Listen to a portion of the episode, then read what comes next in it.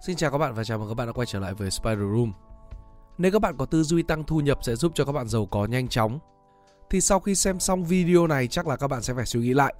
Cuốn sách Tâm lý học về tiền của tác giả Morgan Housel sẽ giải thích cho bạn biết rằng cách quản lý tiền bạc mới là chìa khóa giúp cho bạn ngon giấc mỗi buổi tối. 20 chương của cuốn sách này khám phá những câu chuyện tâm lý và cách thức sai lầm mọi người thường hay nghĩ về tiền bạc. Video này được chúng mình chuyển thể và bổ sung thêm từ bài viết của tác giả Sơn Nguyễn ở trên Spider Room. Các bạn có thể tìm đọc bài viết chúng mình có gắn link ở dưới phần mô tả nhé. Giờ thì hãy cùng tìm hiểu tâm lý về tiền thôi nào. Thiên tài là người có thể làm những việc bình thường trong khi xung quanh mọi người đều đang đánh mất lý trí. Napoleon 1. Không ai điên rồ. Ai cũng đều có những trải nghiệm riêng, sinh ra ở những nơi và những thời điểm khác nhau, lớn lên hình thành những thế giới quan khác nhau. Điều đó giải thích vì sao mỗi người trong số chúng ta đều có những quyết định liên quan đến tiền bạc là khác nhau. Nó ảnh hưởng bởi cảm xúc hơn là thông tin xác thực. 2. May mắn và rủi ro. Không có điều gì là tốt hay là xấu như vẻ bề ngoài của nó. Ranh giới giữa cái sự bạo dạn truyền cảm hứng và liều lĩnh một cách ngu ngốc có thể chỉ dày 1mm và chỉ hữu hình sau khi mọi chuyện đã qua. Ranh giới giữa may mắn và rủi ro rất mong manh và không có một công thức nào, một quy luật nào tính ra được hết điều đó. 3. Không bao giờ là đủ khi người giàu làm điều điên khùng. Không có lý do gì để mạo hiểm những cái thứ bạn có và cần cho những thứ mà bạn không có hoặc là không cần. Rất nhiều người giàu có tiếp tục làm giàu một cách điên rồ và điểm kết thúc của họ là nơi ngục tù. Nếu bạn có 100 triệu đô la, có nhiều thứ không đáng để mạo hiểm bất kể lợi ích và tiềm năng to lớn. Hãy luôn nhớ rằng danh tiếng, tự do, độc lập, gia đình, bạn bè, niềm hạnh phúc và sự yêu thương là vô giá. Cách tốt nhất để giữ những điều này là biết khi nào bạn thấy đủ. 4. Sự tích lũy gây chấn động. Đầu tư không nhất thiết là phải kiếm được lợi nhuận cao bởi vì lợi nhuận cao thường có xu hướng xảy ra một lần và thường không lặp lại. Kiếm được lợi nhuận ở mức tốt mà bạn có thể gắn bó lâu dài và lặp đi lặp lại nhiều lần, đó mới là lãi kép thực sự. 5. Làm giàu và tư duy của sự giàu có. Kiếm tiền và giữ tiền là hai kỹ năng khác biệt. Nếu phải tổng kết sự thành công về tiền bạc thì phải dùng từ sinh tồn. Lập kế hoạch là việc quan trọng, nhưng phần quan trọng nhất của mỗi kế hoạch là lên kế hoạch cho trường hợp kế hoạch không đi theo đúng với kế hoạch. Lạc quan thường được định nghĩa như là một niềm tin rằng mọi thứ sẽ diễn ra tốt đẹp, nhưng điều đó là chưa đủ. Sự lạc quan hợp lý là niềm tin may mắn sẽ ủng hộ bạn và qua thời gian mọi thứ sẽ cân bằng và cho kết quả thuận lợi ngay cả khi những gì xảy ra trong giai đoạn đó là tồi tệ, khiến cho bạn khổ sở. 6. Cuối cùng bạn vẫn phải thắng. Hãng phim nổi tiếng thế giới Disney đã sản xuất hơn 400 bộ phim ngắn với mức đầu tư khủng, nhưng mà lại không thu được tín hiệu tài chính tích cực. Nhưng chỉ cần 83 phút của phim Nang Bạch Tuyết và Bảy chú lùn năm 1938, với doanh thu 8 triệu đô la đã thay đổi tất cả. Nợ được xóa, giữ chân được nhân viên, thưởng lớn, thuê xưởng sản xuất phim mới. Những thành công vang dội sau này của các bộ phim càng đem về cho Disney nhiều của cải hơn, nhưng mà hầu hết không có nhiều sự khác biệt lắm.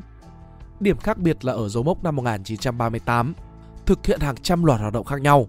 Chỉ cần một vài cái có giá trị và đúng thời điểm, thành công sẽ tới. Thiên tài là người có thể làm được những việc bình thường trong khi xung quanh mọi người đều đang đánh mất lý trí. Phần lớn khi nhắc đến thành công của hình mẫu nào đó, thì những chiến thắng lớn của họ đều đến từ một phần trăm nhỏ mà những hành động họ thực hiện. Việc quan trọng không phải là bạn đúng hay sai, mà là quan trọng bạn kiếm được bao nhiêu khi đúng và mất mát bao nhiêu khi sai. 7. Tự do, kiểm soát tự do của bạn là mức cổ tức cao nhất. Dạng thức cao nhất của sự giàu có là khả năng thức dậy vào mỗi sáng và nói Tôi có thể làm bất cứ điều gì tôi muốn vào ngày hôm sau. Mẫu số chung là kiểm soát cuộc sống. Khả năng làm điều bạn muốn, khi bạn muốn, với người bạn muốn trong khoảng thời gian bạn muốn, tất cả những điều đó là vô giá. Đây chính là giá trị cổ tức cao nhất mà tiền bạc mang lại. 8. Nghịch lý người đàn ông trong xe ô tô Khi bạn thấy một ai đó lái một chiếc xe sang trọng, bạn hiếm khi nghĩ rằng Chà, người lái chiếc xe này thật là ngầu. Thay vào đó bạn sẽ nghĩ là Chà, nếu tôi có chiếc xe đó thì mọi người sẽ nghĩ rằng tôi ngầu lắm đây. Vô thức hay không, đây là cách mà mọi người suy nghĩ. Đó là một cái bẫy tâm lý không một ai thấy ấn tượng với những món đồ thuộc quyền sở hữu của bạn nhiều như bạn cả. Nên là việc mua sắm nhiều của cải không ngầu như bạn nghĩ. 9. Giàu có thực sự là thứ mà bạn không nhìn thấy. Những người giàu thực sự, điều chúng ta nhìn thấy là chiếc xe họ đi, ngôi nhà họ ở, trường học mà họ gửi gắm con cái.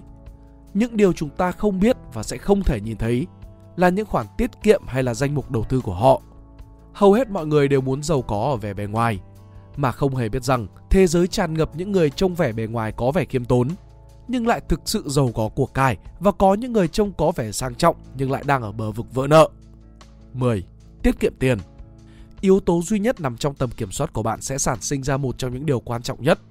Kể cả khi chưa đạt được mức thu nhập bạn mong muốn thì chúng ta cũng vẫn có thể tiết kiệm bằng cách cắt giảm chi tiêu và sử dụng thật hiệu quả số lượng tiền mà chúng ta chi tiêu hàng tháng.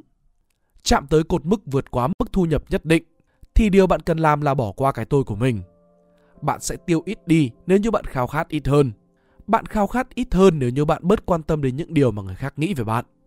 Đôi khi đơn giản là tiết kiệm, không vì mục đích gì khác. Tiết kiệm nó cho bạn sự lựa chọn và sự linh hoạt, khả năng chờ đợi và cơ hội để nắm lấy. Nó trao cho bạn thời gian để suy nghĩ, nó để bạn thay đổi kế hoạch theo ý muốn. Sự thông minh sẽ sớm không còn được chú trọng và thay vào đó là sự linh hoạt. Giành quyền kiểm soát thời gian và các lựa chọn đang trở thành một đơn vị tiền tệ giá trị nhất thế giới. Đó là lý do chúng ta càng phải tiết kiệm. 11. Hợp lý luôn lớn hơn có lý. Bạn là một người bị chi phối bởi tình cảm và cảm xúc. Sẽ có những thời điểm mà bạn nên lựa chọn sự hợp lý thay vì lựa chọn lý trí và tiền bạc. 12. Bất ngờ chưa? Điều mấu chốt của kinh tế học là mọi thứ thay đổi theo thời gian. Bởi vì chẳng có bất cứ điều gì quá tốt hoặc là quá sâu kéo dài mãi mãi. 13. Chừa chỗ cho sai lầm.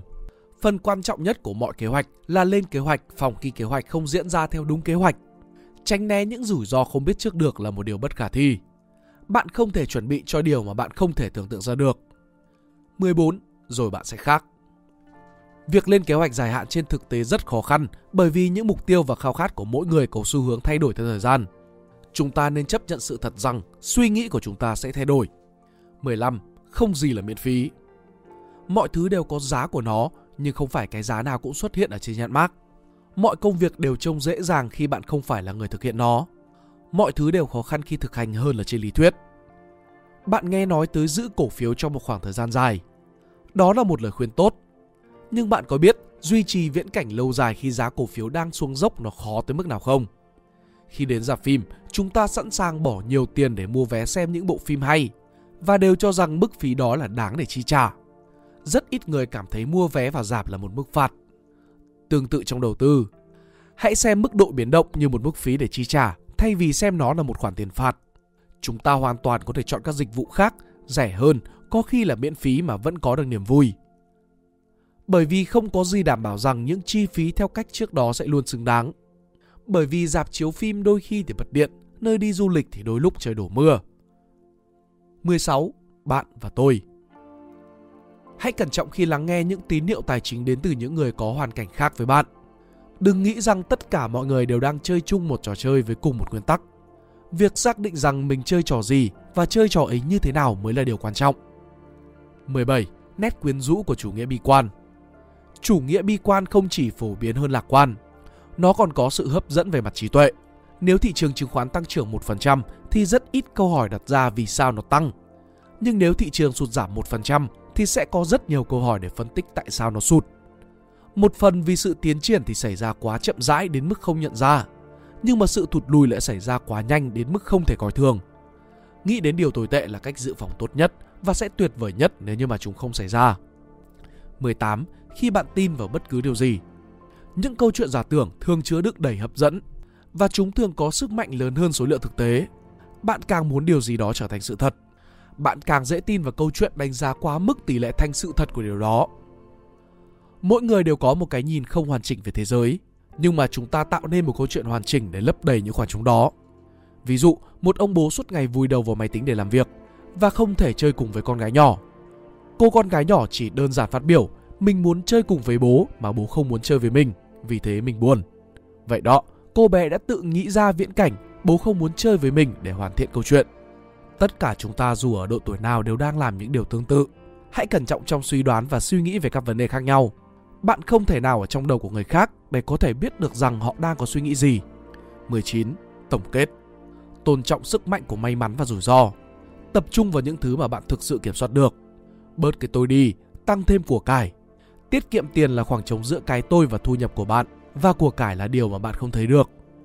Quản lý tiền bạc của bạn theo cách mà bạn có thể ngủ ngon mỗi tối nếu bạn muốn làm tốt hơn với tư cách là một nhà đầu tư, thì điều tốt nhất bạn có thể làm là gia tăng chân trời thời gian của bạn. hãy tốt bụng và bớt khoe khoang. Vì không ai thấy ấn tượng với những gì bạn có nhiều như chính bạn đâu. Cứ tiết kiệm và chẳng cần một lý do nào cả.